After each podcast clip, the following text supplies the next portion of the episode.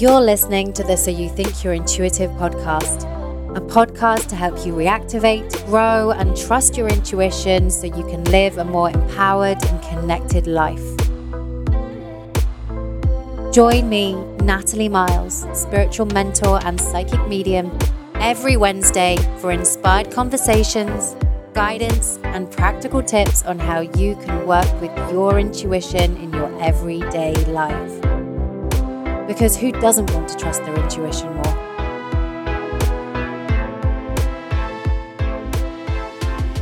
Welcome back to So Think You're Intuitive. I'm Natalie Miles, taking you on this journey to reactivate and trust your intuition to become a conscious intuitive. Hello, hope you're well wherever you are listening to this in the world. I will be really honest with you. I am craving human connection. Being in my apartment in Vancouver, solo, not having seen anyone uh, that I know, um, and having proper human contact for the last, I don't know, I don't even know how long it is now. Um, six weeks. I don't know. I've lost all notion of time. But what I do know is I am really missing people and being able to get out in nature properly. Um, I don't have a car, I don't own a car, and I normally use a car share system in Vancouver. And uh, because of everything happening, I'm not feeling cool to use the car share system. Um, we're not on lockdown so that we can, I mean, we can move about the city, but I am really craving getting into nature. I need to be in a forest. I need to, um, yeah, have that access. And it's so interesting because I don't know about you, but this time for me has really been about getting clear on what my values are, what's important. Yeah, what things are real game changers in my life. And for me, one of those is access to nature. And I would love to have a garden. That is something that I I've always wanted, but I've always been like, yeah, one day I'll have a garden. And now I'm just like, I just wish I could ground myself somewhere in nature and I could walk out and just be able to ground myself. So, yeah, it is an interesting time right now. And I also shared on Instagram a post of what my learning has been so far. And I really feel that this energy of the empty room, April, the energy theme is the empty room. For me, it's about getting to integrate all parts of me. For example, in the past, like I've separated out my creative side, the physical part of me that loves to connect to my body, and this, my spiritual intuitive channeling connection. And at this time, I'm realizing, and I feel like I've returned to reconnect all three of them and find the balance between that. So, yeah, that has been really amazing because I'm getting to be creative and write the book. I'm moving my body every day. I'm doing the class. Taryn Toomey's is a class, which is awesome. I highly recommend it. It's free for two weeks. Go and check it out. For me personally, I've really been um, getting back connected to my body that way. I would always make excuses before the pandemic. Oh, well, you know, I don't have time for this. And it's so interesting what you make time for um, in all of this. I don't know if you found that, but yeah, moving my body and yeah, and I get to channel and um, share these episodes with you. There is a lot going on right now in the collective. And if you are feeling overwhelmed and that you would like some additional support during this time, BetterHelp will assess your needs and match you with your own licensed professional therapist.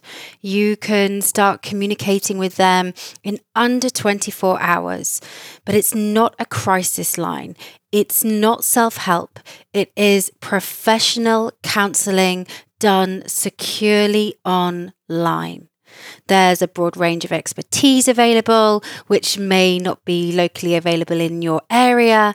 The service is available for clients worldwide, so you can be anywhere in the world and access BetterHelp. You can log into your account anytime and send a message to your counselor, and you will get timely and thoughtful responses. Plus, you can schedule weekly video or phone sessions so you won't ever have to sit in an uncomfortable waiting rooms as with traditional therapy. BetterHelp is committed to facilitating great therapeutic matches so they make it easy and free to change counselors if needed. It's more affordable than traditional offline counseling, and financial aid is available. BetterHelp wants you to start living a happier life today. I just went onto their website and saw some of their amazing testimonials from around the world, and a couple jumped out at me that I want to share with you. The first one says, I have only met Amanda via video session twice now and only with BetterHelp for two weeks. But in this time, Amanda has been extremely supportive to my concerns. I wish I would have known of this counseling service sooner.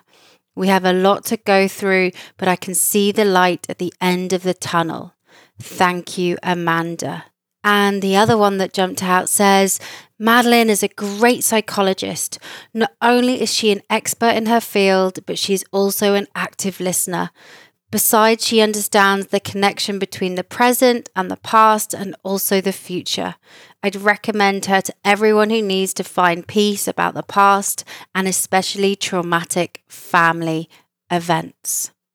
So visit betterhelp.com forward slash Natalie.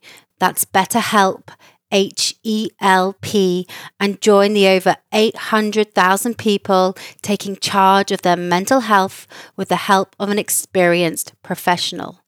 Plus, there's a special offer for So You Think You're Intuitive listeners to get 10% off your first month. So go and check it out at betterhelp.com forward slash Natalie.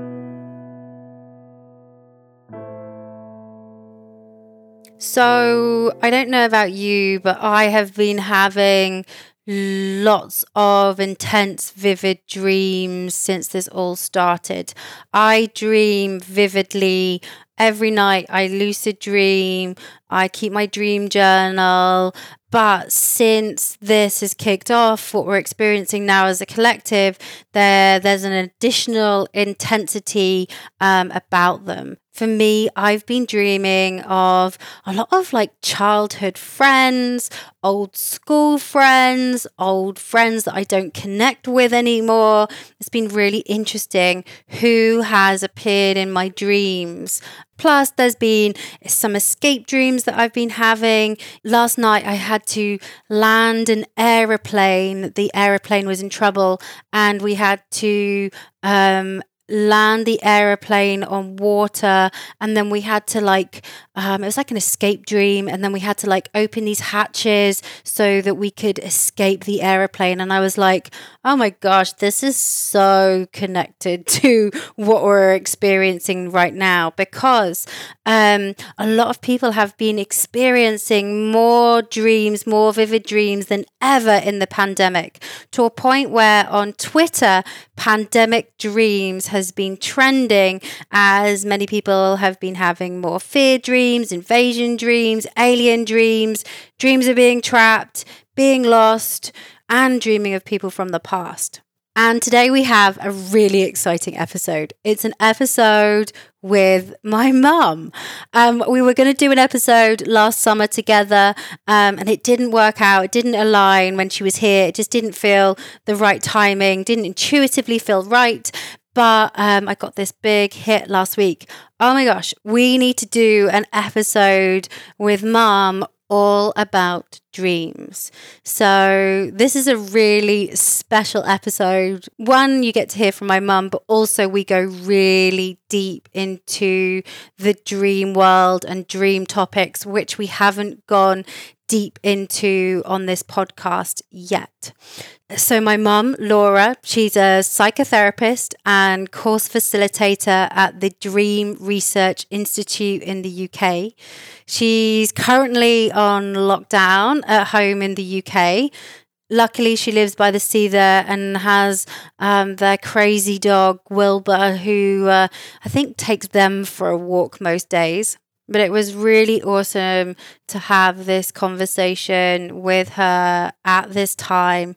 If you've wanted to know more about dream states, psychic dreams, lucid dreaming, how to work with your dreams, and what our dreams are here to show us during the pandemic and what the learning is from them at this time. Because as a collective, we are dreaming a lot of the same things and they can show us valuable information that is trying to get through to us to give us messages and guidance. Also, on here, I did a shout out on my Instagram. I am Natalie Miles for listeners to submit some of their pandemic dreams. And yeah, my mum does two dream interpretations in this episode as well. So enjoy this episode. We had so much fun recording it. It was such an honor to be able to interview my mum, and we would love to hear from you. So once you've had a listen, if you've enjoyed this episode or you have any further questions on dreams, please reach out. Okay, here it is the interview with my mum, Laura Payne, all about pandemic dreams. Hi, Mum. Welcome to So You Think You're Intuitive. Oh dear, this is very funny, isn't it? it is funny. I'm not going to lie. This feels very strange. Are we going to just laugh all the way through it? right? It does feel a little surreal because it's like all the conversations that we normally have offline, we're suddenly now broadcasting them. And it's just, a, yeah, it's a little weird. I know. I often remember when sort of you know, your friends would come round and we'd forget that we had outsizers in and we'd start doing our, what we used to call our diddly dot conversations. And you'd turn around and you'd see these poor children's faces and you'd think, oh, actually, perhaps we shouldn't have said that like that. And now the world listens to you having diddly dot conversations. It really makes me laugh. And we're going to have one now for real. right. I hadn't thought about it like that of, uh, yeah, having the diddly dot conversations live uh, broadcasted. But it was, I remember those times where we would say stuff and I remember kind of glancing at you and being like, what are you saying? They're going to think we're really strange. Oh dear. I wonder what those children took back to their families. Right.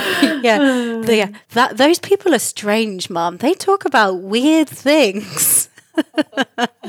about guides and ghosts. Right. And messages. And messages. Or did you see that oh. in the corner just then? And they're like, What? What did you see in the corner? exactly. And here we are, all our favourite signs are around. The eagle is outside your apartment. I've seen one today, which for me is always a sign that my father is around. And and and, and these are really important bits, bits of our private language, which is what really surfaces in our dreams in the end. Yeah, so true. It was. I just I giggled, I laughed, literally five minutes before the record, and to see the eagle and i was like hi granddad thanks for turning up really nice to see you um i just it was just it was meant to be. It was just, and it was also, that's what I love about those signs. It's also really calming and grounding, and you just, you just, yeah, you get that instant energy.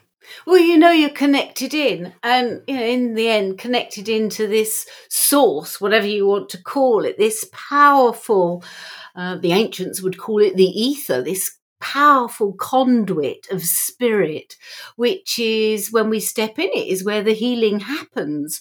And you know, it's what we're all seeking for. And by healing, I don't just mean, you know, bodily healing or mental healing, but the notion of transforming ourselves so that we get the best out of being here in this this plane that we call life, mm. even though it's changed dramatically thanks to the pandemic. Oh, you won't believe this. There's an eagle that's just turned up here.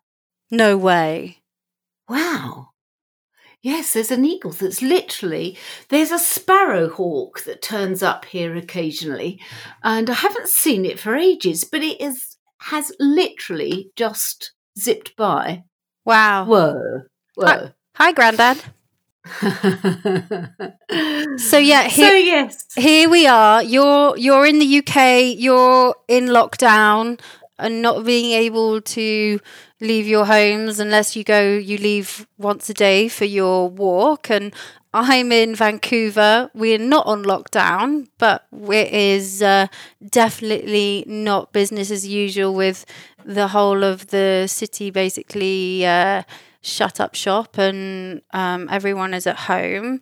And I got this intuitive hit last week of being like, oh, I should have this chat with mum on the podcast about dreams in the pandemic. and um, we've been wanting to do an episode together for a really long time. For um, we were going to do one last year when you were visiting, and it just never energetically lined up. But now it's like, oh, okay, yep, this is why we were supposed to be saving this conversation for this moment. yes, well, I mean, pandemic dreams. There's actually a hashtag on Twitter called hashtag pandemic dreams. And a lot of people are now really inspired and also more in touch with the dream world. And I think because we are slowing down, a lot of us uh, are not working around the world. People are stuck in flats or wherever, apartments, wherever they live and uh, are not at work. So we're not engaging with our daily life in the way we were. And so we are able to stay more in touch with our dreams. And we're beginning to realize that our dream world is vivid and colorful and is full of emotional life. And we're bringing it back into this life when we wake up and uh, so people are having some really massive dreams. It was lovely to see how many people have got in touch with you when you did your shout out for dreams. Some of them are really fascinating, and uh, and I know we'll we'll we'll get onto that yeah. a bit later. Yeah, it was so interesting because I did a shout out on Instagram for people um, to submit their dreams, and we're going to um, talk about two dreams in detail um, in a bit, but it was so interesting. I did a poll where I asked if people had ha- been having more vivid dreams since the start of the pandemic, and 88% had said yes, they were having more vivid dreams since the start of the pandemic, and that um, the majority were escape dreams, fear based dreams, and interestingly, like old relationship dreams, dreaming about old people in our lives that we aren't in touch with, but people that we've had old relationships with. And some of the ones that had come out um, that people had just put in the box of what have you been dreaming about, um, to name a few of them. Um, getting out of a maze, spiders, faceless demon zombies running me down, volcanoes erupting, um, ex friends, ex lovers, snakes, fear and shame dreams, getting lost, um, star realms. Panic dreams, and someone even wrote, um, I've been dreaming about being stuck on an island with my exes. Is that a nightmare? We ask ourselves. Well, yeah, probably. yeah, I mean, and at the Dream Research Institute uh, in London, where I do a lot of work out of, uh, we've had very similar feedback on our uh, when we initially said, you know, would you like to send us your pandemic dreams? And again, very, very similar uh, responses. The X's is really interesting because there's part of us, I think. Well, it, it, it, opens up the whole subject of dreams. What are dreams about? People don't fully know, but it's something about our psyche, our self, uh, processing our daily life in some way. And so, very often, dreams are, you know, they're about problem solving, they're sort of working out the psychological aspects of our life, they're often about fear, which we're seeing now.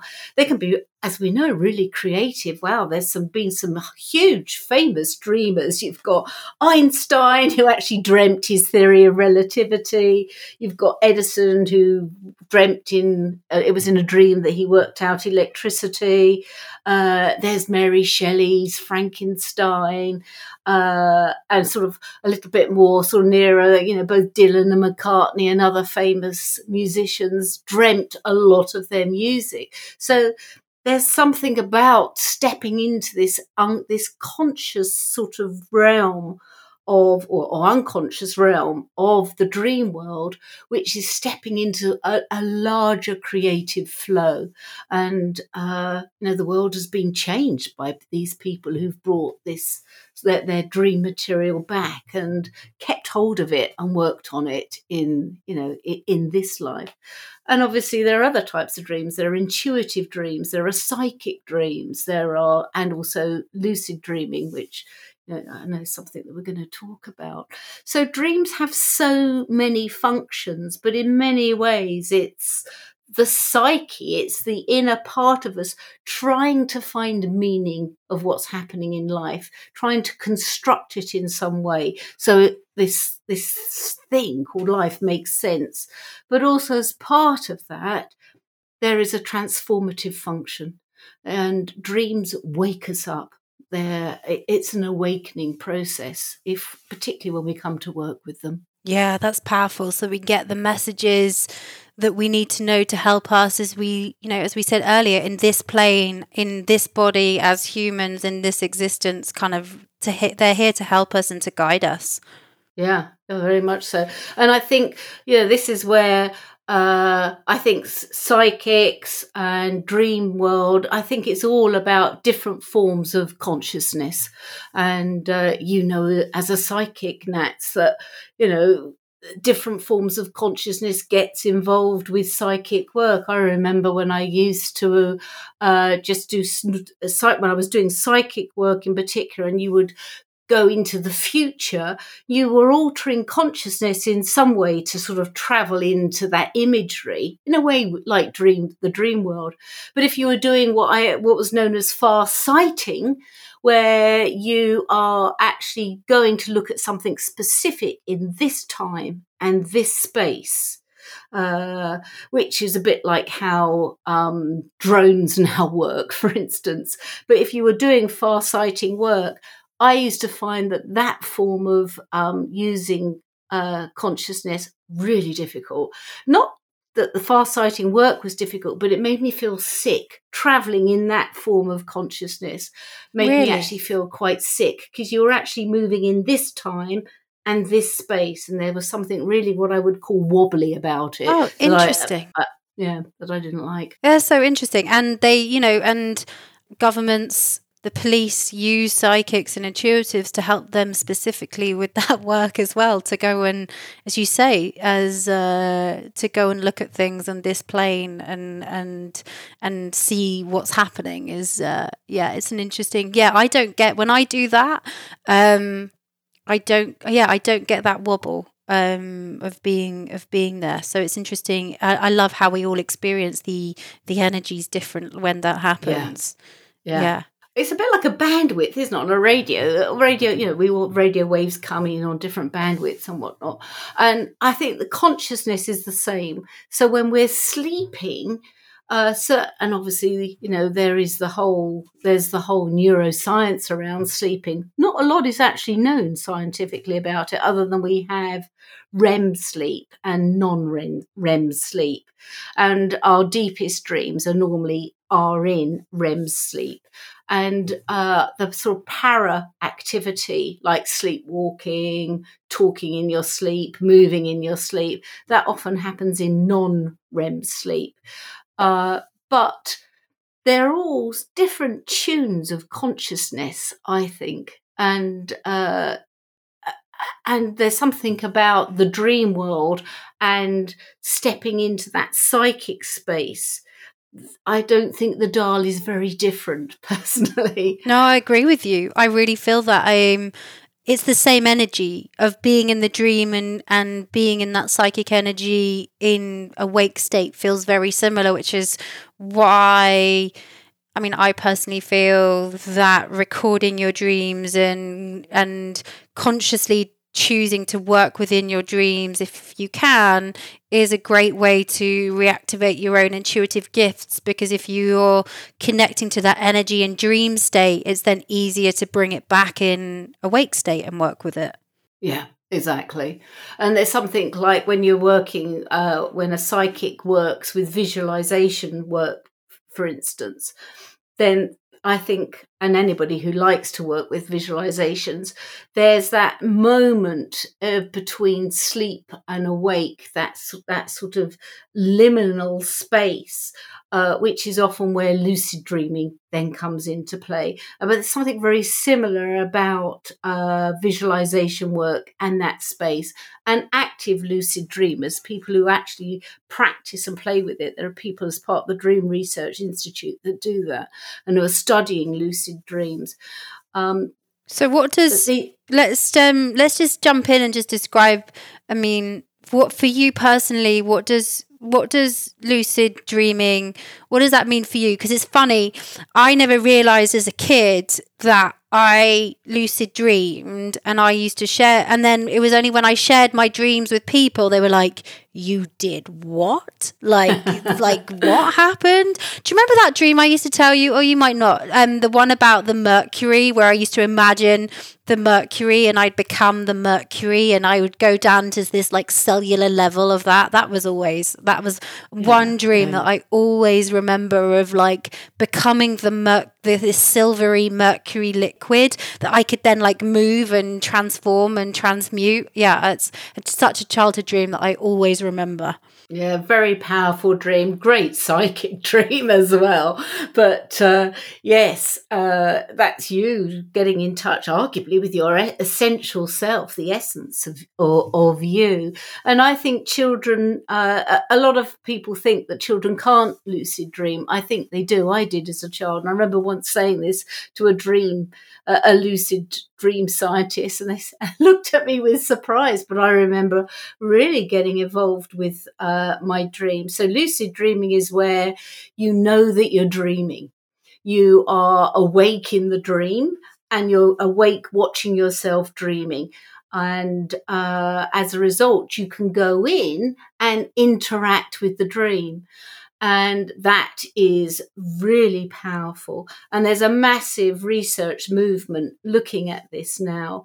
So when I'm working with uh, therapy clients and I'm doing dream therapy of some uh, dream therapy, which is an important, I think it's probably one of the most a single biggest things you can offer a client as a psychotherapist is to work with dreams. It's it's Jungian, but they're we, uh, where I've trained, which is part of the Dream Research Institute, we teach a technique called the waking dream technique, which is based on lucid dreaming. And what you do is the, the client tells you the dream and then you it, it, gives them a feel of being in a it's in a sort of like a visualized sort of meditational type of space and then we go back into the dream together and interact with it to change the ending or try something out and that's getting really involved with the psyche and helping helping some form of transformation to happen. Really powerful with people for instance who have nightmares.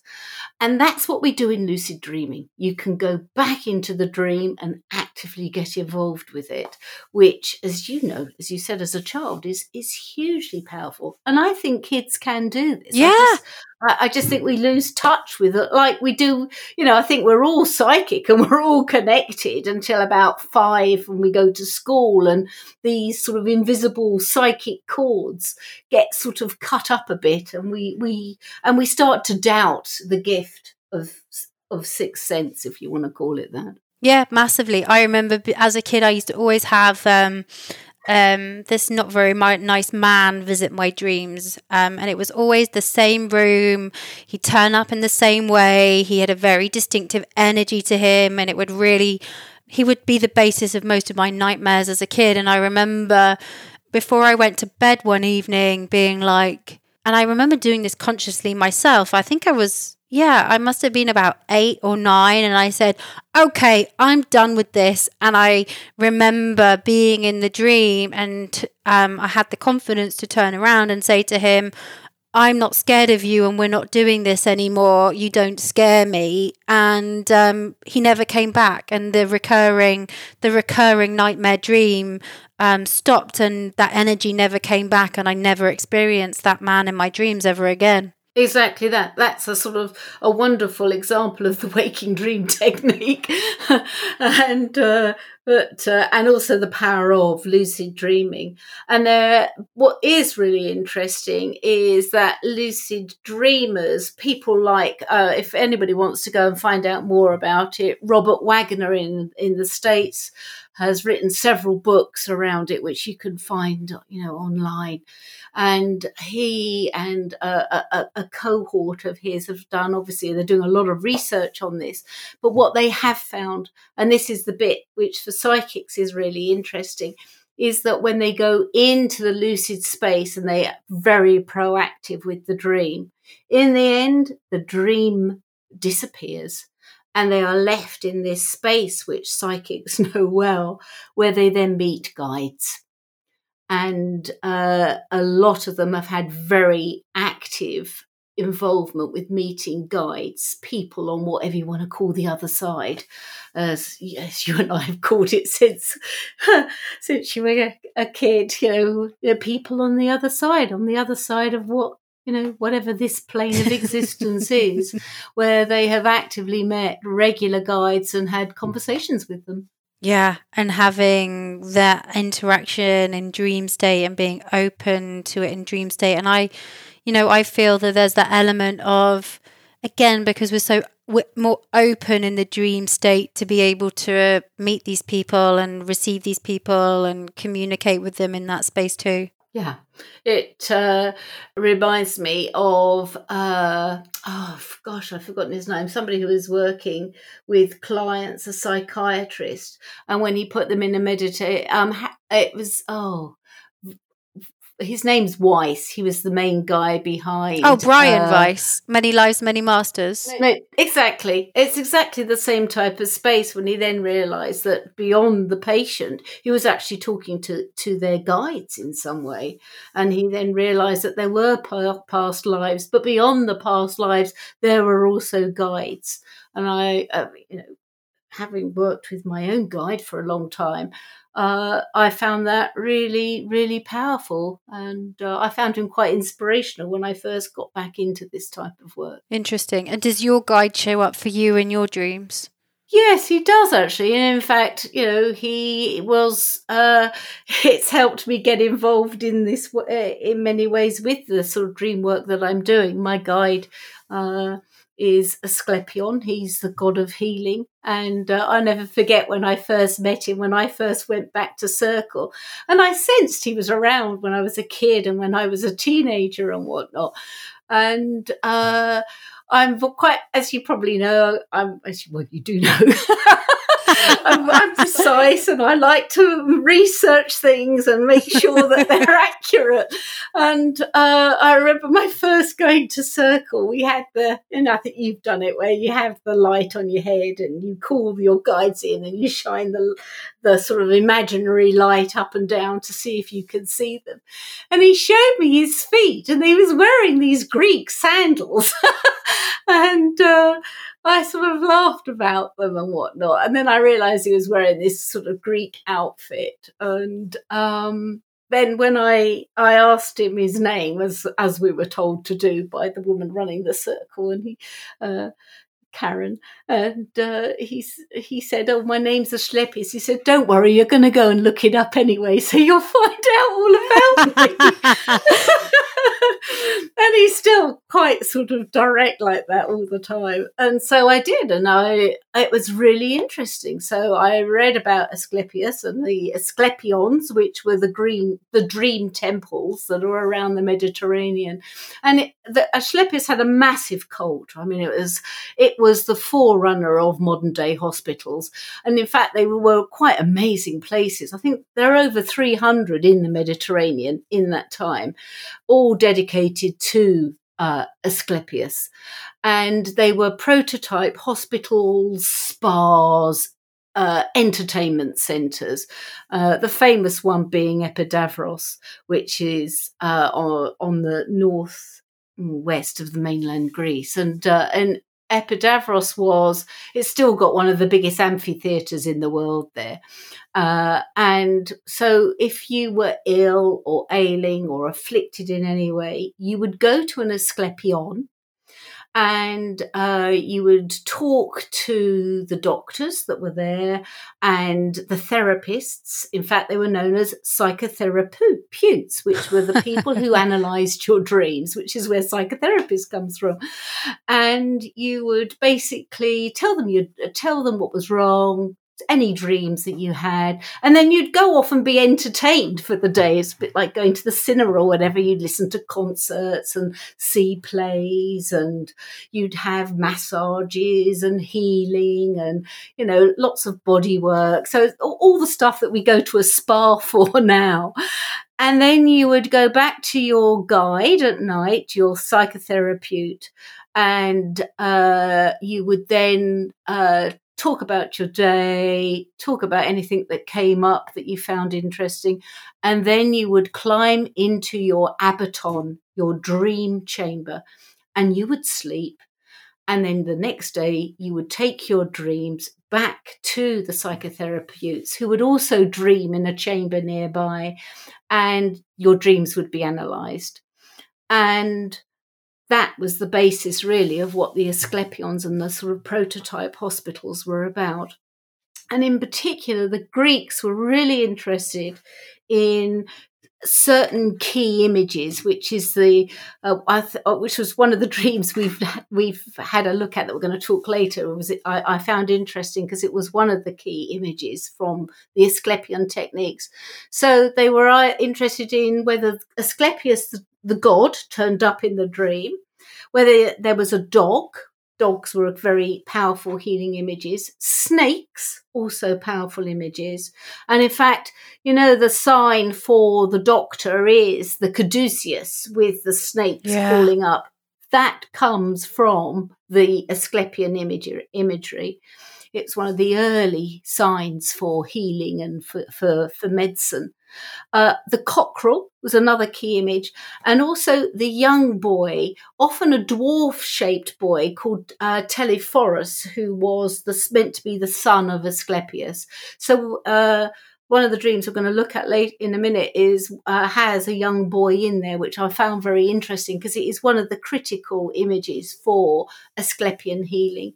So basically, they, they, they, would keep going back into these wonderful sleeping chambers known as abatons, which I, I love the sound of it, until they started getting this type of imagery. And it was seen that the, you would spend the day working on your body, being entertained, all to help you stand in that creative physical flow so that your own personal dream language with some of these images would come through uh, until you got the healing that you needed. Uh, I, I, think they're pretty amazing places. So uh, I know I'm going on a bit, but uh, as you can see, it's a subject I love. but, uh, oh, that's so, cool, interesting stuff, Mum. Yeah, exactly. Anyway, after I met my guide and I went off, just as you said, and researched it, was absolutely amazed on the radio here in the UK there's Radio 4, which is part of the BBC. And uh, there was a program about the ancient dreaming techniques. No I was way. driving my car and I was thinking, oh my God, this is a bit spooky. That's just what's come up for me in this thing called Circle.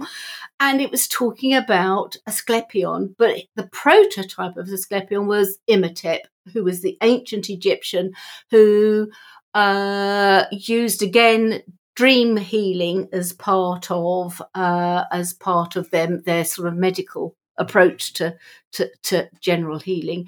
Uh, he was also uh, he had his temple at Saqqara, which was the first step pyramid of which he was meant to have um, uh, built as an as an architect as well as being a, a, physician and healing to the pharaoh. And there are a few people who've wondered whether he is the Joseph of the Joseph Technicolor Dreamcoat uh, from the Bible. But I, I, think a lot of classicists, you know, are dispelling that. Really, I yeah. Think, I think there are lots of there are many centuries apart, probably from those two figures. But it's interesting because the notion of dreaming as healing has been embedded in probably every ancient civilization. The First Nations believed in healing, sh- shamans believed in dream healing. So, you know, it's been an intrinsic part of our, uh, of us healing in whatever way, whatever we mean by healing, uh, for, you know, thousands of years. Yeah. And it's, and it's interesting that in a time of crisis, um, the what we're experiencing now, the dreams increase, but it's also provided that the crisis is happening on the outside, but we're also being to offer, offered an opportunity to look at our own healing on the inside at the same time, which I think is really powerful as a collective. That we then have these, you know, collective dreams, but we're also you know, we're tapping into that collective dream energy um, because we dream collectively, um, as well as then looking at it, looking at it on a individual healing basis. Yeah, exactly. And again, that's exactly what Jung was really interested in was the notion of the collective, the collective archetype. And as you say, although we're all having our own individual healing dreams, collectively, that energy produces a collective sense of healing. And there are so many parallels of, of imagery that's been reported back of people's, you know, having very similar, uh, similar images and symbolism coming up. And uh, yes, I think there is something uh, in the ancient Greeks, in particular, and the ancient Egyptians, part of why the um, psychotherapeutes would sleep by the abatons was they were interested not just in the individual's dream, but in the collective sharing of whether there was something for a collective healing as well. And when I've uh, played with this sort of, you know, from a research point of view, it's always been interesting that individually people have got what they've needed from the process during retreats or whatever, but also there's been a collective healing for the group as well. And so when I sort of kick off these uh, uh, weekends, I go around and I ask people, you know, what what individually do you want to check in? What would you like to explore this weekend? As they would have done in um, in places, the Asclepions like Epidavros. But I also are very mindful of what is, is happening within the group and whether there's one particular person that might need group healing in their dream or the group itself. And that also is uh, a, a massive research subject, which again the ancients fully understood, and I think you, we're seeing in the pandemic dreams. Yeah, and even I mean we've talked about this before around how um, on the build up to 9/11 I guess prophetic dreams or is it just collective dreaming? There was a lot of people recording the same dreams before things um, happened in the exterior collective as well. Yeah, there has been quite a lot of research around the 9 11 dreams. And I found myself and other psychics when we uh, I, when I read some of the material that came out, but also what we ourselves had reported, we all that night, depending on where we were in the world, we all that night had it was it was it was really weird. It was a bit like the Eye of Sauron. It was like something out of Lord of the the, the Rings. I found that I had this eye coming in, just checking where I was, what was happening. It was so powerful, it woke me up and uh, I remember feeling distinctly it was one of those dreams I think which a lot of psychics would probably check in and, and people who who work regularly with their dreams. It was one of those dreams that had that prophetic feel that it leaves you with that slightly disturbed.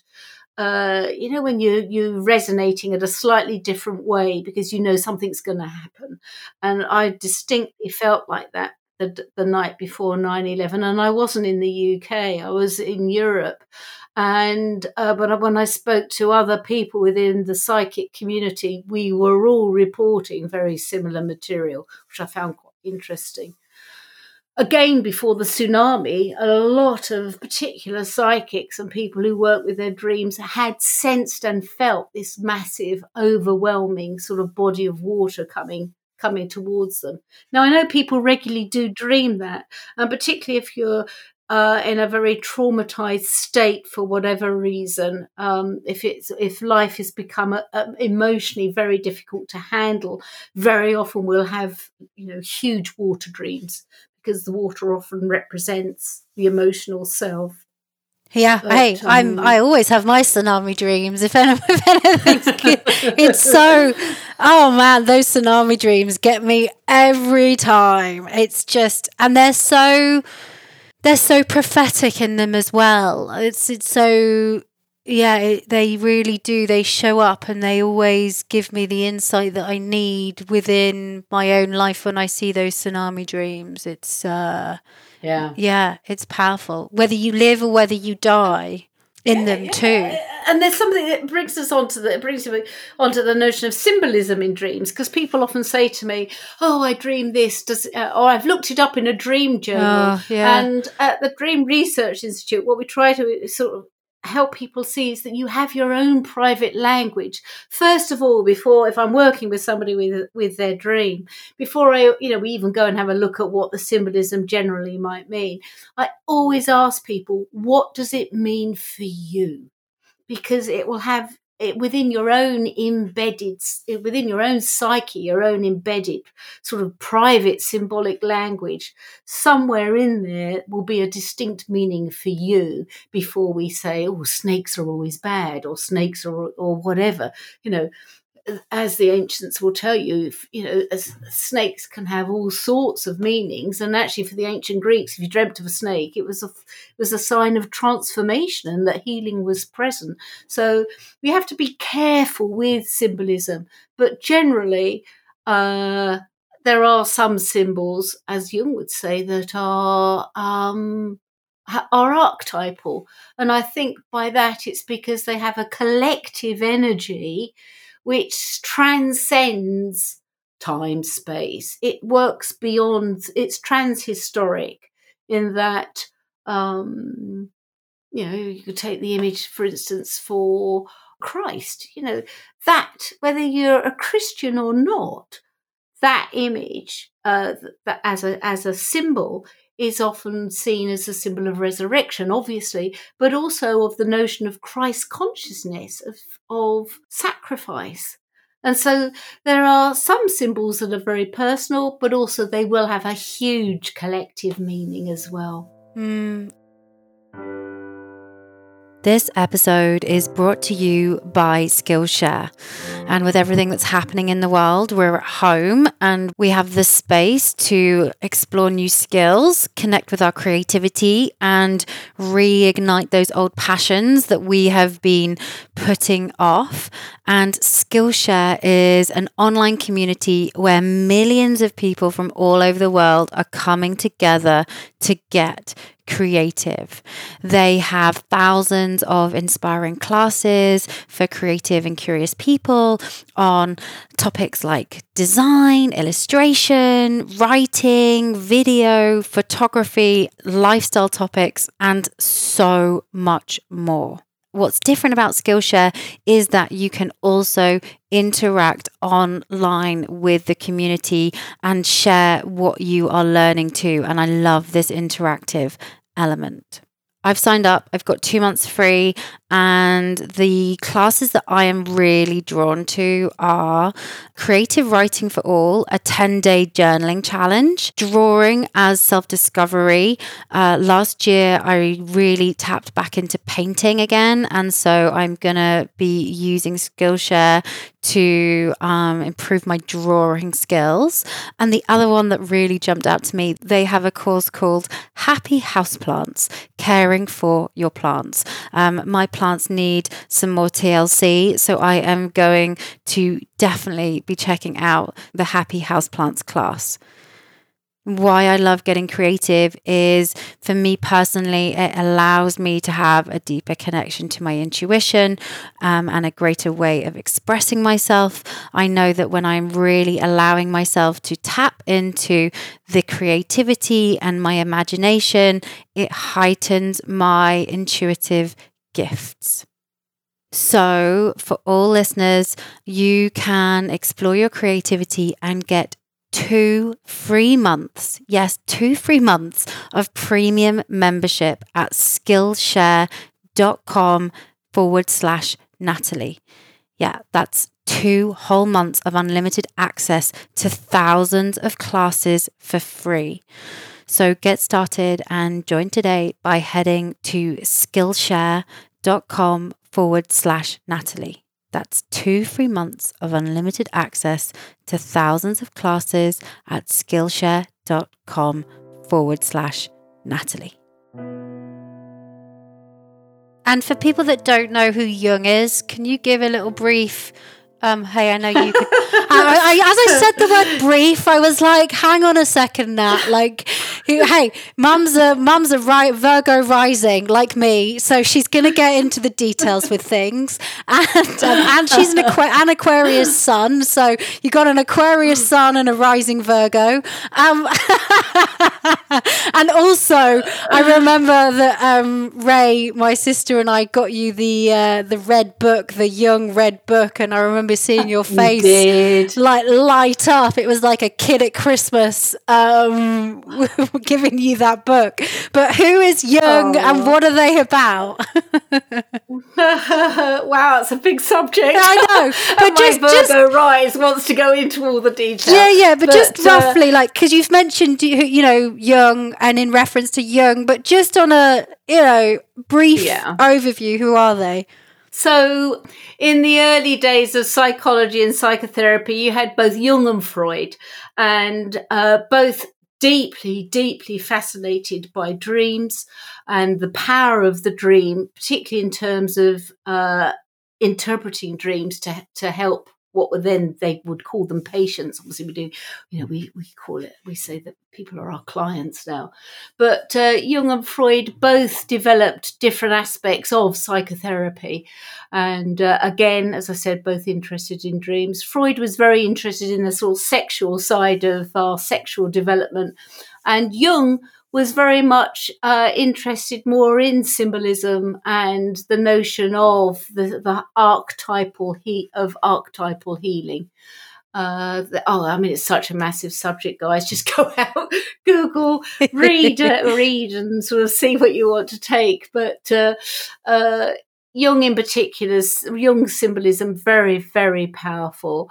And uh, so I work as a transpersonal psychotherapist. I'm not a, a specific Jungian um, psychoanalyst, but uh, transpersonal psychotherapy works in a very similar way. We're inter- I would say to clients, I'm interested in you, mind, body, and soul. And Jung was very interested in the notion of the psyche and uh, took a, and also alchemy, which again is a another massive subject that involves deep symbolism that people will often find recur in their dreams as well. Uh, and the alchemists were, you know, about again how do you transform the self the big S self. Right. Because in the end, if we're looking back at what the Egyptians and the Greeks, and we're, talking about the alchemists, and as I look out the window, I can see the eagle again. Um,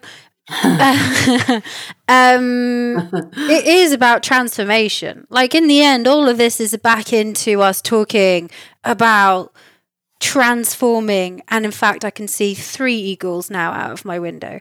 Um, Oh, Uh, yeah. It's about transformation and the power of transformation and realizing that we do have the power to transform ourselves.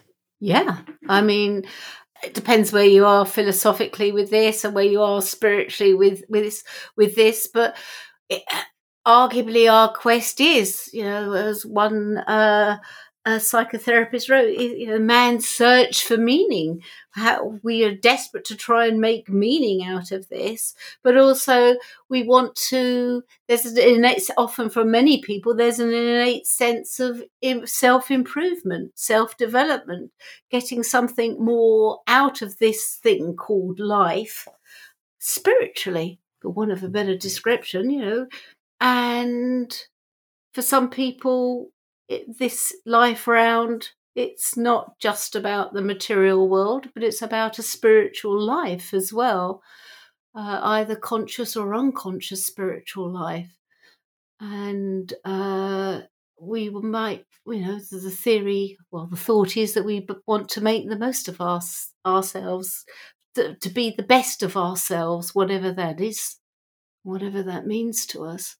And a lot of us get lost in that quest in some way. Yeah, big time. Yeah, and how we can come back to the self and hey, and dreams are part of, you know, coming back to the self and discovering that. For you, um, for you, mum, what what's your craziest dreams? What kind of cool dream memories do you have for working with your own dreams? Oh gosh, uh, it's funny. I was thinking about this and uh, thinking, God, you know, I've been around for quite a while now.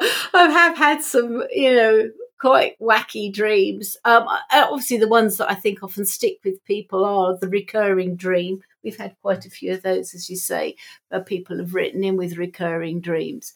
Um, and uh, but I dreamt of you before I knew I was expecting. I dreamt of this. Uh, uh, I was driving this car it was an open top sports car, and I got to the gate, these this five bar gate of this very old thatched country cottage. And as I drove this car up to the gate, I thought, I'm expecting, and I'm expecting a baby girl. And um, I didn't even know I was pregnant when I ha- had that dream. And uh, but when I then look back, the dream was of my uh, of your grandparents' cottage in the countryside, of the, my in-laws' cottage in the countryside, which was quite, as you know, is a, a typical English thatched cottage. It was quite unique. Yeah. And so that was a particular obviously a dream that has always stayed with me. I've often dreamt. Uh, I've moved around quite a bit, as you know, as you know, and uh, I've often dreamt of uh, houses that I've then moved into. But I'm particularly interested by the notion of deja vu because I think deja vu is often where uh, in dream space, we have almost teleported ourselves. It's a bit like our personal time machine uh, into the future. And we've often seen things that when they then happen, it feels like a deja vu. What you've done is you've probably dreamt it before, is how I feel about deja vu. Me too. Um, yeah, and so the house I live in now by the sea, uh, in the in South England, I dreamt this house. And so when I walked into this space, I, th- I remember the minute I walked through the front door, I knew I had come home. And I felt, I thought, I've been here before. And it felt so right. I thought, oh, yes, I dreamt that house. Um, and so, and, uh, we once had a house, a family house in Switzerland, and I remember dreaming that particular house uh, and seeing it very distinct, distinctly well before uh, I even thought about having a house in Switzerland. That had, that had come up, and so those are the sort of prophetic, almost sort of deja vu, sort of psychic type of dreams. Uh, if you anybody who is interested in retreats, silent retreats. I've done several, as you know, several retreats. Hang on, And hang on. She just space. she just washes over that. Like this is the woman. Okay, pause here. This is hilarious. Okay, this is the woman who like sends herself off to the desert to go and be like in the desert, in the Sinai desert, silent for weeks or for like two weeks. She also um, goes and stick her basically um, sticks herself in this like you know in these outhouses and and uh, and goes on silent retreats. Like just her like washing over. Yeah, you know, I go on these silent retreats. It's like uh, yeah, okay, not you, not the average silent retreat that people go on, but yeah, carry on. like, the way you just can't said be that. going to a desert for a silent retreat. right? It's not, not most people's average. Do you know what? I think I'm going to go to the desert and go and be in silence. It's just hilarious. I should say that I'm not alone. It is guided. but I mean, any guided retreat, whether you're in a desert or in a shed somewhere in a, uh, there's a there's a a, community, a psychic, well, a spiritual community that I belong to. There is somebody is part of the community who does retreats in their shed in North London. Right. near Tottenham Hotspur's football ground. And uh, the shed has become quite famous because, you know, you can be anywhere because once you're on retreat, you're traveling and it's very much a dream space when you're when you're on retreat. But the dreams you have are a bit like pandemic dreams. They are so intense and they are deeply symbolic and they are all part of the transformative process that you're going to go through as part of your retreat. So, yeah, so in many ways, we're all stuck at home. We're all on a retreat at Right. present. It might not be silent, but we're all having retreat dreams. right completely it's all again we're back in that space of slowing down and and Yeah. i have you know i've been talking to people and and they've been saying that their intuition is stronger now because they have the space to notice and for their body to actually process the intuitive information and that they are now like oh because i'm not rushing around from a to b i'm actually feeling more connected to my intuitive self and it's the same with the dreams Yeah. There's something about again back to the the image of the radio dial. There's something when we turn the dial down away from our busy lives and we start tuning in literally and metaphorically to that dream space, that psychic space, that sort of that space of meditation. When we're there, when we give ourselves permission to go there, it is rich with creativity and uh, and, change. It's it's such a powerful and beautiful space to be in, and if we and for a lot of people, it's the first time that they're really stepping out of the busy their busy lives and realizing that this space is so powerful. And I would urge anybody to think how what it feels like and how can they incorporate that into hopefully your daily life. This is where meditation becomes really, really important. And I'm not talking about just being a sort of transcendental medita- uh, meditator where you sort of zen out, but just sitting with some of the powerful imagery that might have come up for you in this time, like you know, Nats and I are talking about uh, looking at eagles and things like that. Well, that is our private language, but we know that when we see an eagle, something is happening. We are then connected into this very, it's our private symbolic language, but we are connected into something that is transcendent, something that is bigger than us, spirit, the divine, whatever you want to call it, it is it's part of that more important connectivity into spirit. yeah Where the healing space is. Yeah, very, very much so. And if um people are listening and they're like, "Oh, well, I don't remember my dreams," and I mean, I share my own things, but for you, what do you? If someone's like, "I want to cultivate a deeper dream practice," um, what would you recommend? You know, obviously, right now people are dreaming more, but w- when things, um, you know, as things change and things open and we're not on lockdown, uh, how can people cultivate more of a practice? Uh, there are lots of ways. Uh, it's honestly, it's a regular question I, I, am asked, and I'll be honest, I'm useless. I'm often really bad at remembering my dreams. Uh, and uh, so, what I say, say to people is, buy yourself. I know it sounds really woo woo, but buy yourself a dream book, a book that's just for dreams, a journal that's just for dreams, and you buy a pen or a pencil or whatever that's just for dreams. It's your magic pen. And you put them by the side of your bed and you look at them before you go to sleep and you say to yourself, in the morning, I will remember my dream and I will write it down. Or when I wake, I will remember my dream and I will write it down. And so you train yourself, basically, you're training the brain in sleep to, to, to almost behave for you.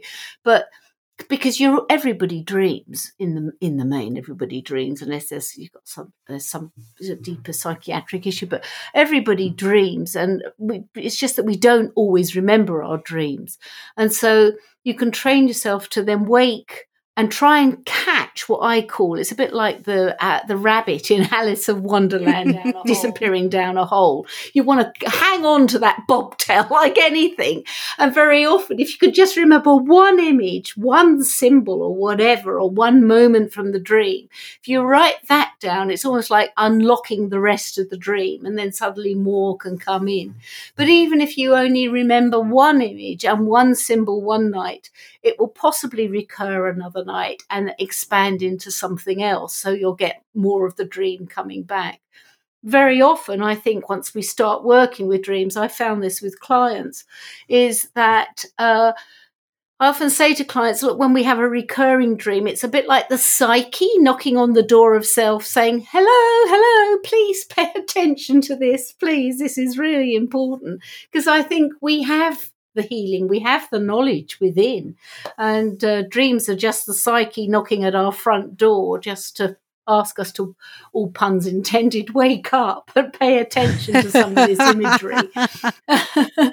you know, so writing them down helps you uh, a remember to get into the habit of remembering dreams but also then when you start looking back you can see some of these recurring images and start asking yourself a little more about what they that what they're about. Um, there, uh, one of my colleagues has just written a book uh, called The Hidden Lives of Dreams. This is Melinda Powell, also from the Dream Research Institute. She's, an, she's originally from California, and she's written a really interesting book that talks about how to sort of record dreams, and uh, again, a lot of what dreams mean, and um, what they can tell you about yourself, and how they can sort of change your world.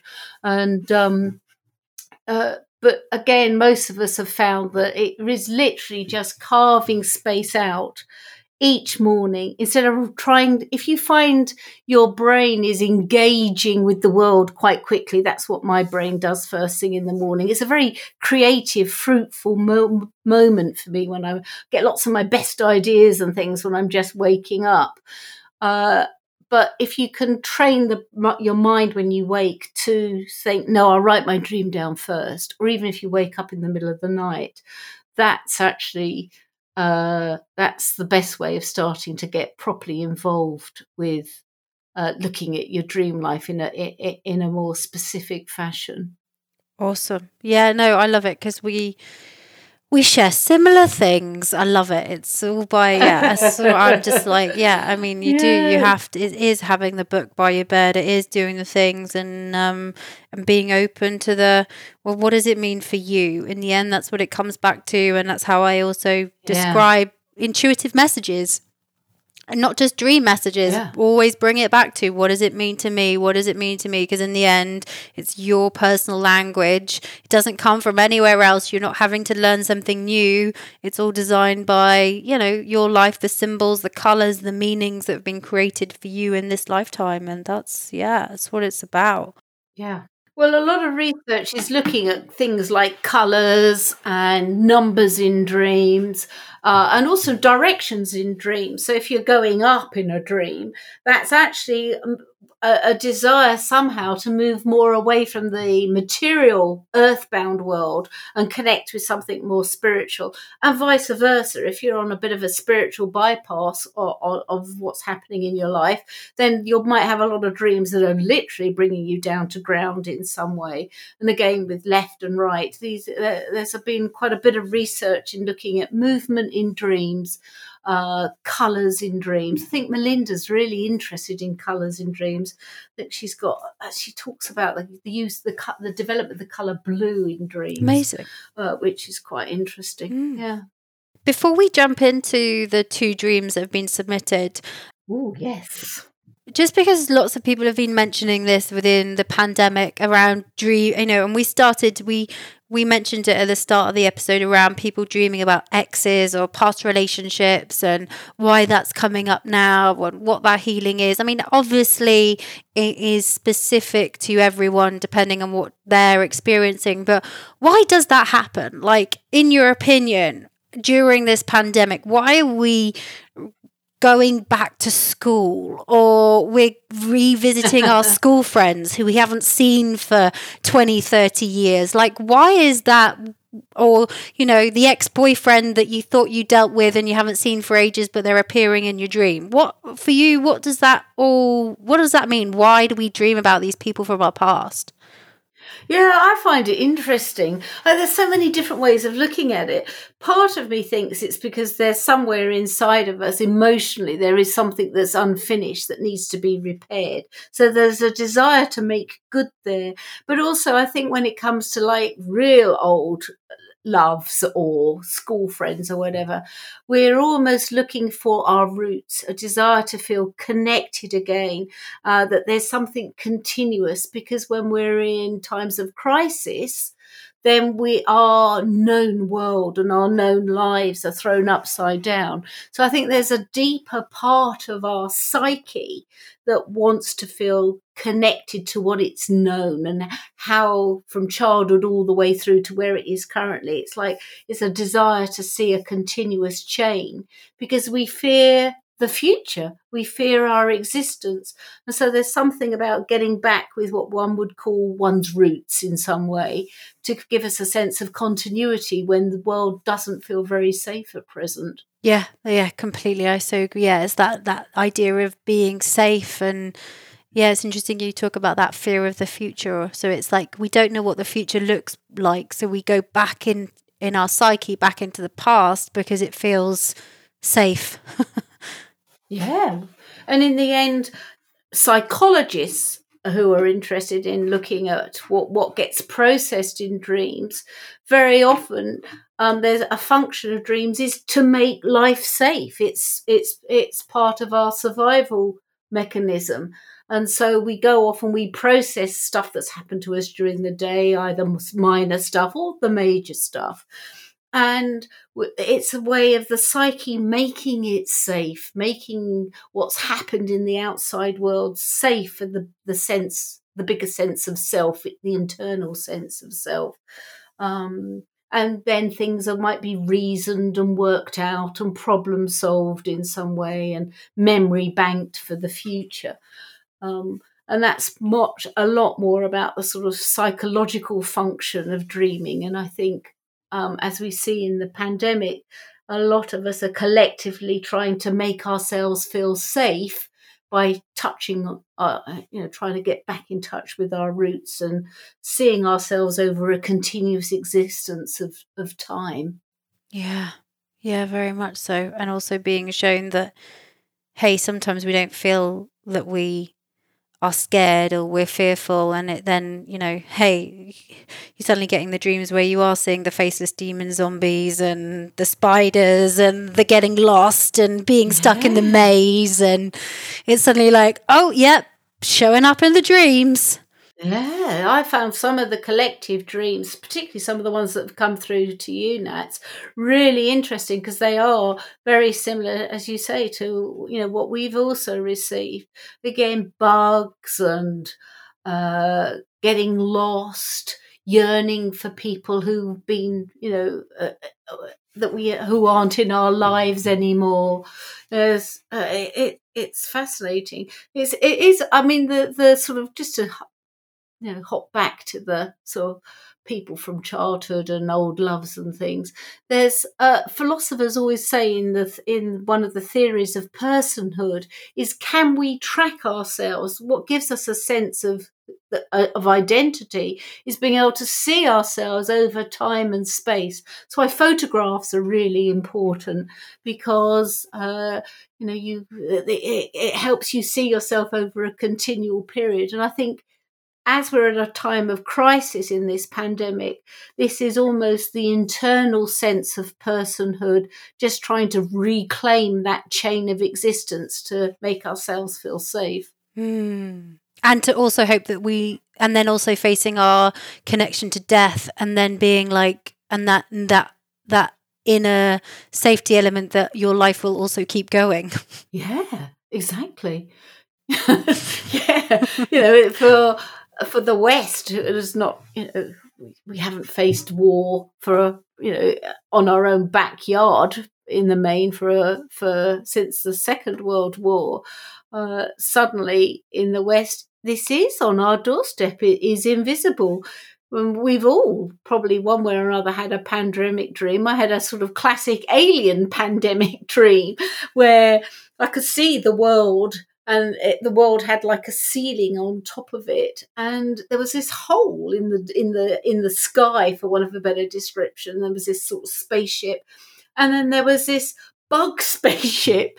So it's a spaceship that was like a bug that climbed out of the hole and then seized the hole. So everybody left inside were the people left inside the world as such and uh, when I, I mean, the dream, the dream as dreams do, rambled on to other areas. Um, weirdly enough, it involved a psychic friend who was in my first circle. She was, she popped up, but um, uh, but the dream was a classic sort of bug pandemic type of dream with aliens and spaceships and creepy crawlies.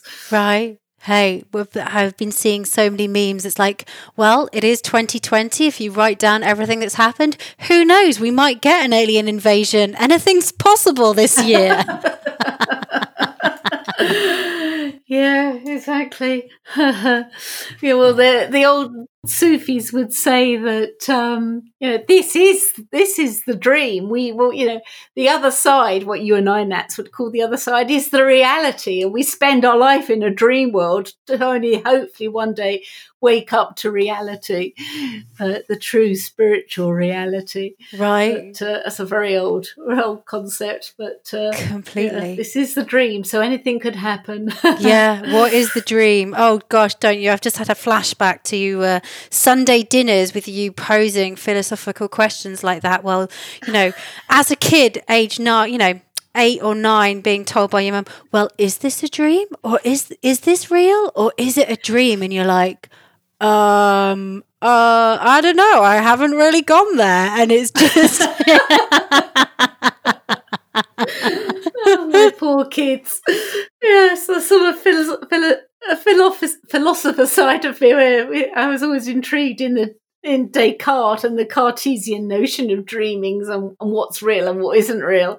But you know, it's uh, yeah. Hey, is this a projection of our inner mind? now that really is a massive different philosophical space. Right. Hey, but in the end, all of your learning you know, and how I've we've been brought up as kids, you know, shapes me now for what I'm doing and listening to you talk and how the things I share. And it is it's just again that that um you know the ancestral thread between both of us of of you know doing doing the same. And we've we um we received this as a message when I was like 16 in a circle. You two are going to be doing the same thing and now looking back um here we are um you know yeah. and and it is it it you know yeah. different aspects of it but in the end you know your knowledge and how you you know brought me and Ray up and the things that you shared with us then has massively formulated how we live our lives, how we see the world, and the work that I'm doing now. So, hey, it's all it's all connected. So, yeah.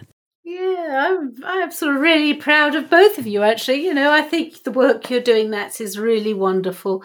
And uh, to be able to make uh, what was once very taboo very, very accessible to people, I think is fabulous because the more all of us uh, understand that our intuitive functions is just as important as any of our other senses, then and not be frightened of it rather than you know instead of shutting it down allowing it space to breathe and dream is really important as part of creating us as a whole person rather than these functions being feared. And if nothing comes uh, if some if this comes out of uh, the pandemic world that we learn to trust the intuitive space more then brilliant bring it on. Yeah yeah, could not agree more. Let's get back connected to our intuitive selves within all of this because we're going to need it going forward as the collective shifts and changes that we are going to need these gifts to keep us feel grounded and anchored and back in tune with the self. Yeah. Yeah. yeah. Yeah, keep on the keep on the work. right, let's um let's dive into these awesome dreams that um, we've got, oh wow! Well, we had loads of people submit their dreams. So, firstly, thank you to everybody who submitted their dreams. Like we, um, yeah, we went through them all, and these were just two that jumped out. That Mum was like, "Yep, those would be really cool to answer and go through." So we're just gonna I'm to read them out and then mum Laura it seems so weird to call you Laura versus me just saying mum's to read them out it's just Laura is going to um, and then Laura's to analyze them or kind of jump pick out the themes that come up and then um, is going to pose questions I guess mum of you know the things to look at off the back of this dream. And these two dreams have been I guess, and I'm just getting this intuitive hit to share that even though these dreams are specific to these two people that if you're listening to this you can take elements of this too of how to for you personally of how to like decode your own dreams as well versus like um, listening to um, see how mum does it. And so you can do the same with your own dreams as well with the questions and what comes up if that makes sense. Yeah. Okay. Let me i'm going to read the first one. And the first dream is from Methia, Methia. It's a beautiful name. Um, I love the spelling of it. So stunning. And mm. I'm hmm. going to read out this dream. My husband and I found out that the house we're closing on in a month, brackets, this is happening in real life, was suddenly unavailable, but there was a house next door for sale. So we snapped it up sight unseen one of the conditions that we'd have to live with was the current occupants for two weeks. So we had a strange couple and their pug living in our home. And this home and this home was old, something from the 1940s with a very outdated tiny kitchen. The cabinets were a mix of old wood and particle board, and the refrigerator was black and short and also around circa 1940. I was in the kitchen and heard something metal tap tapping on the floor.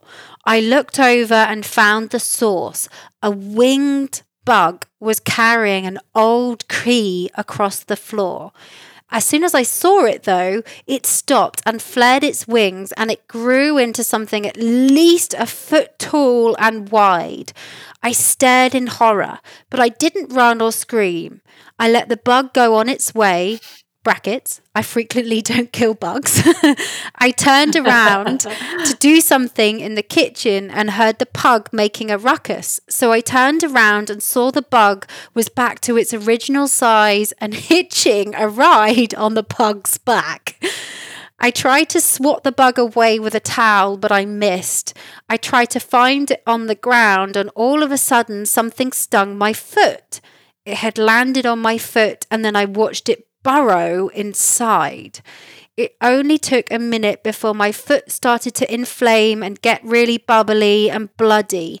I knew my foot was going to explode if I didn't relieve the pressure. So I called in my husband. He whipped out a pocket knife, and as I balanced on one leg, interesting on one leg, screaming at him to cut mm. before my foot exploded, he went in for the cut. And then I woke up. She says, I don't have very mm. I don't have many vivid dreams, but this one has certainly stayed with me today. Um yeah, so here we are, Methia. Like uh what do you think, Mum? What's coming up for you as um we talk about this dream?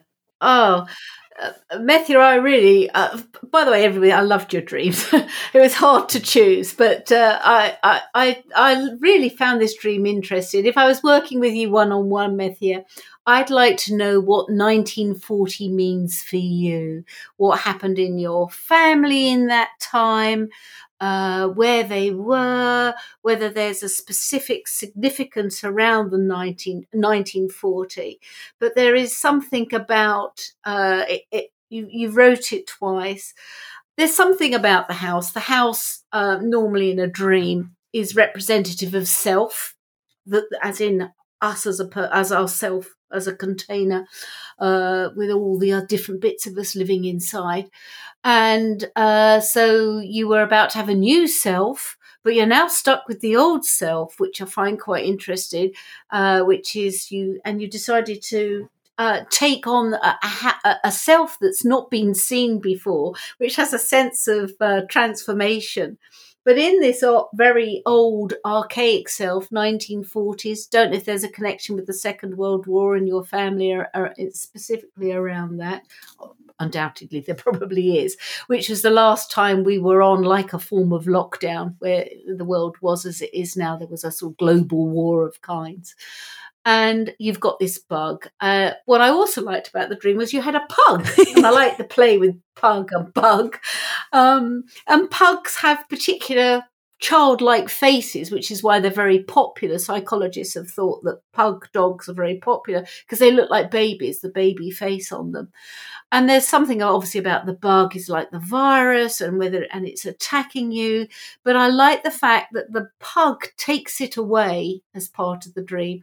Now, for an asclep for this Asclepian uh, imagery, the dog is quite important because the dog would be a symbol, possibly, of the healing that was available uh, because the pug is making a noise and the bug is on its back. And so there's something about the dog and, and this bug. I don't know if you have a pug, uh, but uh, Methia, but um, anyway, uh, I like the dream because you've got the virus in arguably in the bug shape and it's attacking her. And in the dream, she's living out the fear of the bug getting inside, i.e., the virus getting inside. Um, and there's uh, uh, so it, it's quite rich. Uh, and that's just like a quick top line interpretation. Uh, on a sort of one to one basis, I'd be really interested in uh, the scene with the husband cutting uh, cutting the bug out with a pocket knife. Yeah. Uh, and always the other thing that I, uh, Matthias, that I would ask you, particularly if we were working one on one, is what was the feeling that you woke up with? Because that's often really informative.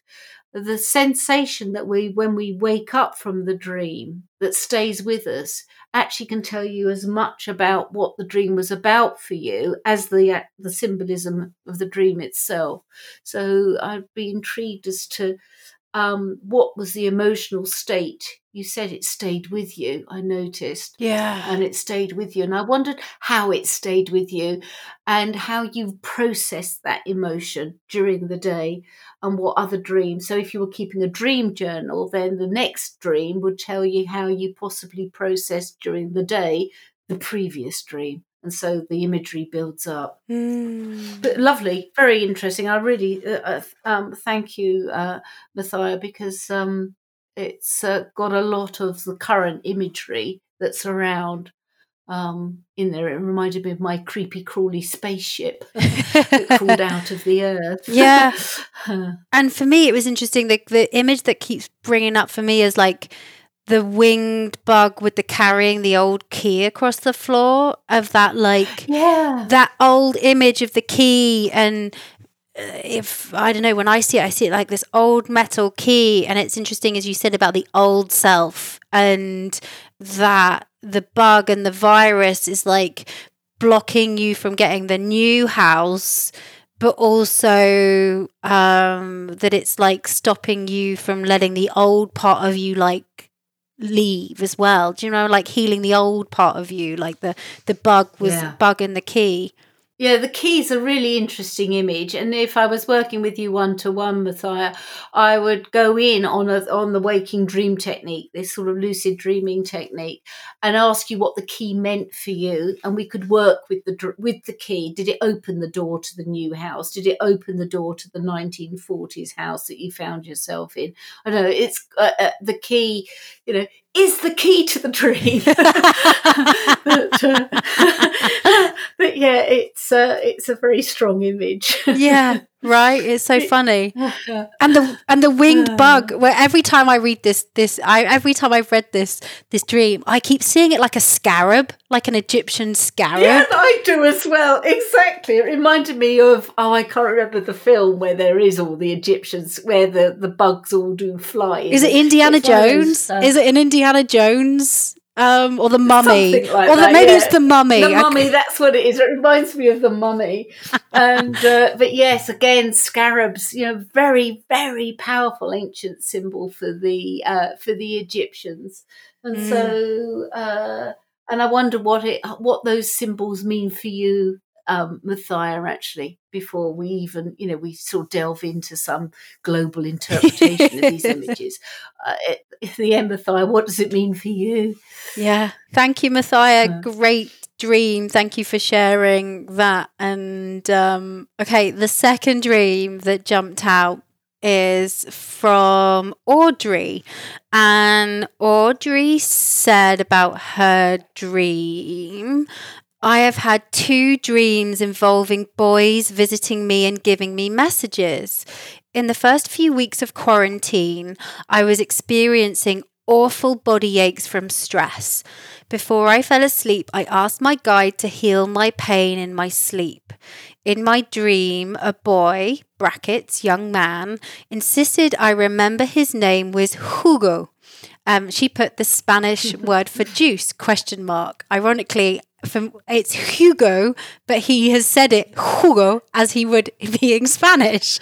Um, anyway, um, she then goes on to write, he even showed me how it was spelled. Love it. He held his hand over my stomach and said, I cast you out. Get out. You are healed. In the dream, I knew I was healed, and when I woke up, my body was in considerably less pain, and I was able to relax for the first time in over a week. A few weeks later, I had another dream. This time it was a much younger boy, like a child. We were running a race and he threw a ball and it rolled under an evergreen tree. He laughed mischie- mischievously and I realized he wanted me to look under the tree and he said, Look for the hidden fruit. When I lifted up the tree, I found tons of different kinds of ripe fruit. The boy told me his name was Coral.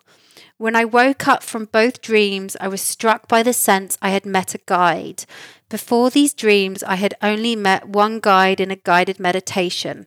My spirit guide is a shapeshifter, so I'm wondering if my guide just shifted for me or if I met two new guides. Any insight you have would be appreciated. What do you think, Mum?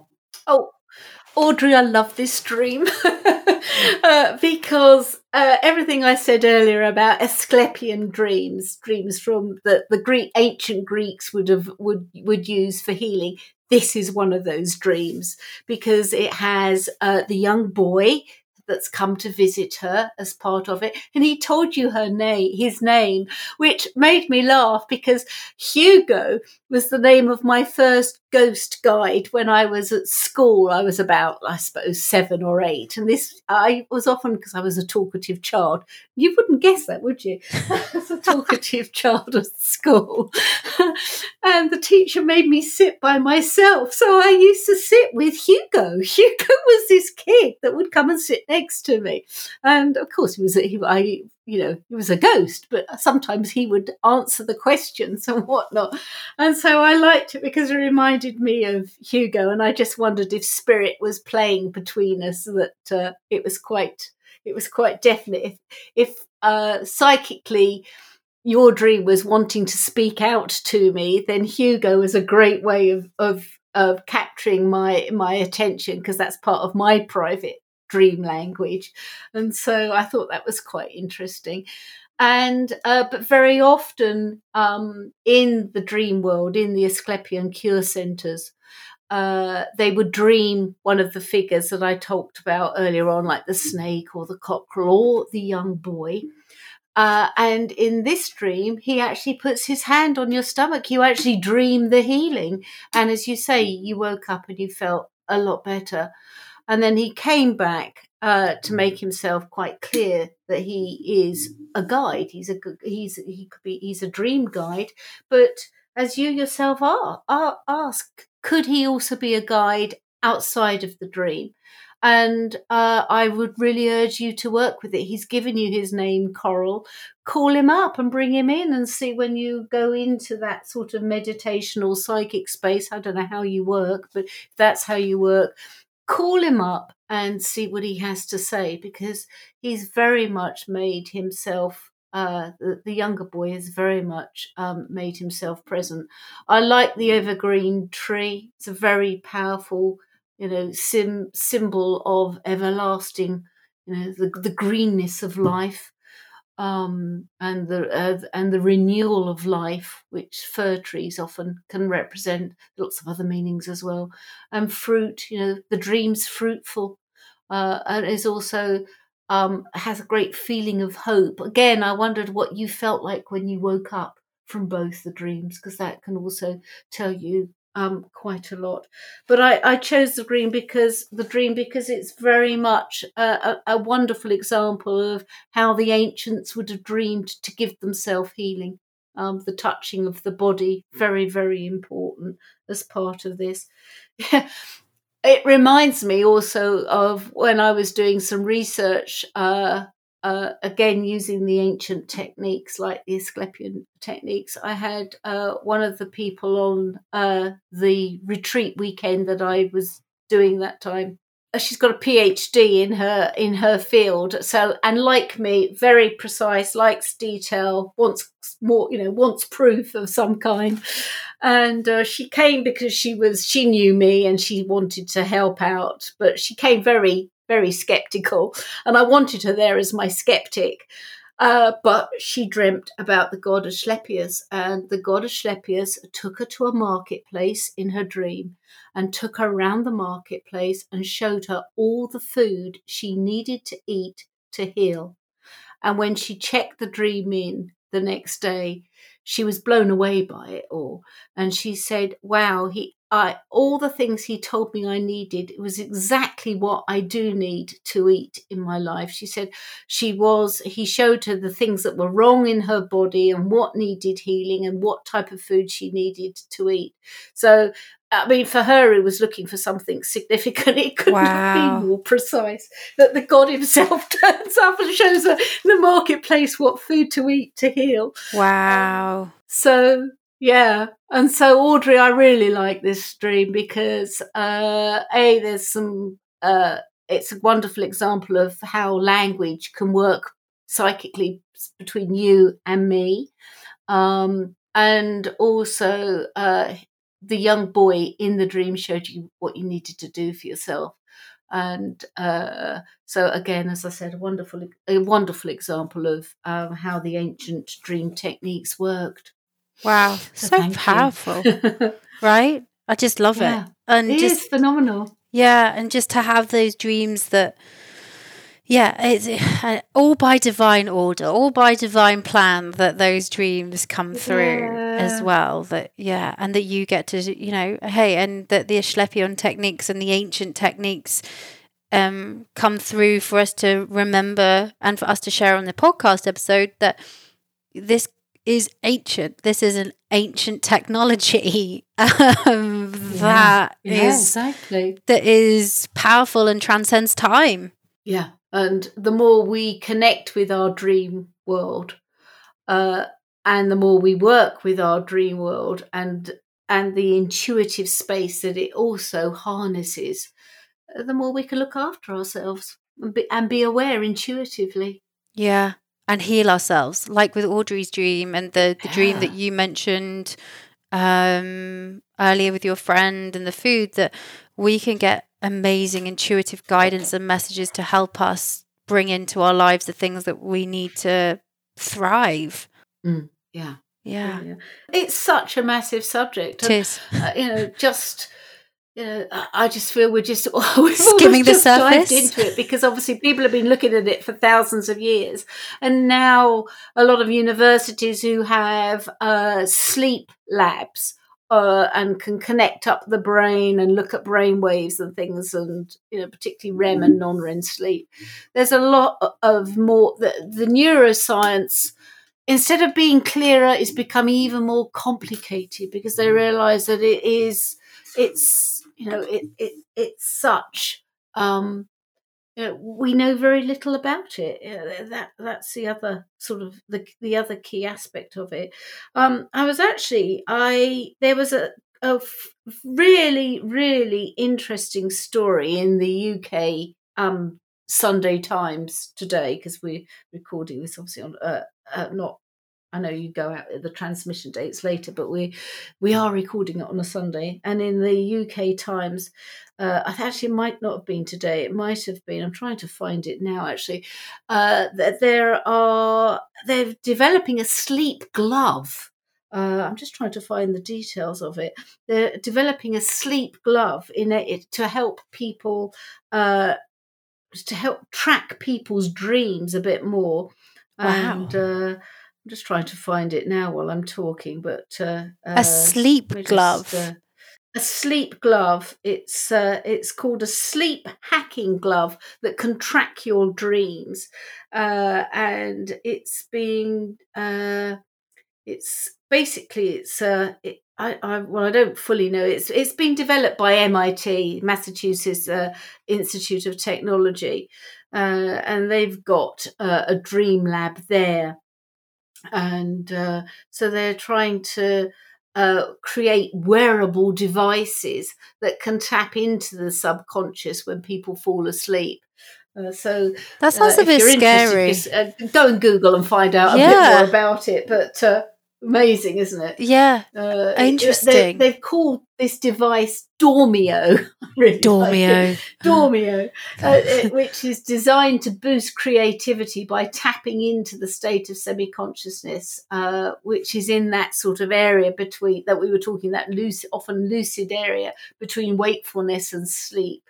Uh, it's called hypnagogia. That that sort of that Yeah. of dreaming, and uh, so again, it's it's to enable people to tap into their creativity, like as I said at the start, like Einstein or um, you know Einstein or Edison or- or Mary Shelley or Yeah. whatever. Because again, you know, it's uh, it's it's stepping into a consciousness. It's stepping into a fundamental part of us that where we leave this world and we go to something that's more universal, whatever you want to call, whatever you want to call that, which is a you know a a, a bigger space. Wow. Yeah. Thanks, Mom. This has been awesome to chat. We could talk. We could talk about. There's so much more to talk about on this. Um, it's such a massive topic. Oh, it's a huge. yeah. Yeah. I just re- I just remembered there was one other person, another dreamer that I mean, if you're looking for something that's more current that makes me laugh, is that James Cameron, the director of Avatar, dreamt all of that. He saw Avatar, the film, in a dream and he'd been playing with it for a long, long time. But he first dreamt it all, which I think is really remarkable. Wow. So harness the creativity of your dreams, particularly some of these pandemic dreams, because they're not there just to heal your fears and worries and concerns about whether you're going to live or die, but also within that, within the sort of collective archetypal aspect of it all is some really creative material which you can use to heal yourself in many different ways. Yeah. And if you're a writer, save that imagery and start using with it or a musician Yeah. or you're looking for some new lyrics um, time to tap in or some Yeah, you know or yeah. new new technical devices or things that you're being shown at this time that's going to help the collective post pandemic in any way yeah it's- it's a time to tap into that creative uh, imagination flow Yeah. yeah Yeah. Start your dream journal now. yeah, right. Start it now. Mum, how can um, people connect with you? I know that you've got um, a dreaming event where you're helping people um, and in um, connect to their dreams, doing kind of like a uh, a live re- ho- at home retreat. Tell me more. Tell you know what have you got coming up, and how can people connect with you? So, yep, I'm looking for 12 dreamers. I can only have 12 uh, to work with me on uh, an Asclepian dream technique uh, retreat. So, where we'll play with some of the Asclepian dream techniques I've discussed. So, going back and dreaming like the ancients and incubating dreams and seeing what comes up. So, we're uh, going to do that for a weekend. It's the last weekend of May. It will be done on GMT time. So, it's going to be uh, run on Greenwich Mean Time, London time. So if you're outside of that, uh, it would be interesting to see how we could accommodate. And it might de- be that uh, if we have enough interest, we'll do one for uh, European GMT dreamers and another one for uh, for North American dreamers. But uh, so that's one. We were actually going to run it and all come together and have our and build our own abatons and do it in London at the in July. But obviously, where things have gone, we've had to uh, Right. look at doing it in a different way. So we'll all uh, be together for the weekend, but working from our own homes. We'll check in our dreams together. We'll do all the things we would have normally done on a dream retreat, but uh, we'll do it in our own homes. Eat together if we want, things like that. So we're forming a group. So I'm looking for 12 dreamers who want to take part in that. And also, um, I do occasionally offer, obviously, dream therapy and uh, dream interpretation. Uh, and you can contact me via my website, which will probably be on the, I'm sure, Show will put that notes, on the yeah. show notes. Yeah. Uh, but that's laurapayne.co.uk. And yeah, my email, uh, you know, contact details are there. Uh, I put together a list of people that I've, I work with um, over a period of time or uh, on, on, on a sort of one off. Uh, so contact me uh, through the website is probably the best way. Amazing. Amazing. Thank you, Mum. This has been awesome. Thank you. And it's- Thank you. It's been fun. Right? This is like hey, Mum's an ex journo, so for her to be interviewed by me is also like this is this is all like very surreal on lots of different emotional levels. it is. Oh. Classic. It's like role reversal. And also because, you know, people who have been listening to this podcast for a while, I talk about you regularly. Like talking about Oh, tips and techniques and things that you've shared. Yeah. Like so now they get to hear your voice. Um, you know, it Oh, was down dear. you know, you were the one that took me to my first ever psychic circle. So, you know, you started Yeah. you were part of starting this journey. In more ways than one. In more, yeah, exactly, yeah, in the womb and out of the womb. Classic. Well, it's been a real pleasure, and uh, I love listening to your podcasts. I, I, I often listen to them in the bath, actually. But, uh, uh, anyway, it's been a real pleasure, and uh, I hope that it nothing else, you know, it helps you all, you know, do what Nats asks you to do, wake up to your intuition and know that sometimes our way into our intuition is through the dream space. And it's, you know, it's a very powerful place to be. And I wish you all really well during this particular crisis and that, uh, you know, something that you find something for you out of it at the end of all of this. Mm, yeah, yeah, finding something for you, however small that is, and whatever it is that is that comes up. Yeah, that gives you meaning, that helps you find meaning during these weird times that we now live in. In the end, something that makes you feel safe and has brought value to your life. Mm, yeah. Thanks, Mum. bye bye. Thank you for listening to the episode with my mum. If you are interested in any of the resources that she mentioned or her at home dream retreat, head to the show notes because all the information and all the links are on there. We would love to hear from you, any thoughts or anything that came up for you during this episode. So share your thoughts on our, my Instagram. I am Natalie Miles, or on my mum's Instagram, which is at onefulness. And if you've enjoyed this episode, please give it a rate and review on Apple iTunes, give us a five star review, and share your comments. Also, I've released some more dates for Sacred Guidance Circles in May, and one of them includes a Saturday date and yes, some different times so that you can join from different time zones. So if you are looking for some guidance and some messages right now, join a sacred guidance circle. Um, I channel an overview message for the group.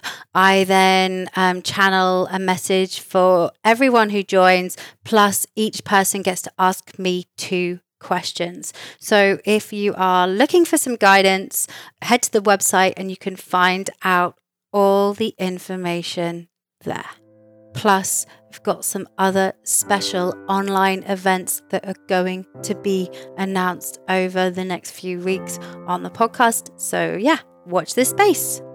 I will be back next week with another episode of the podcast. Thanks for listening. Bye.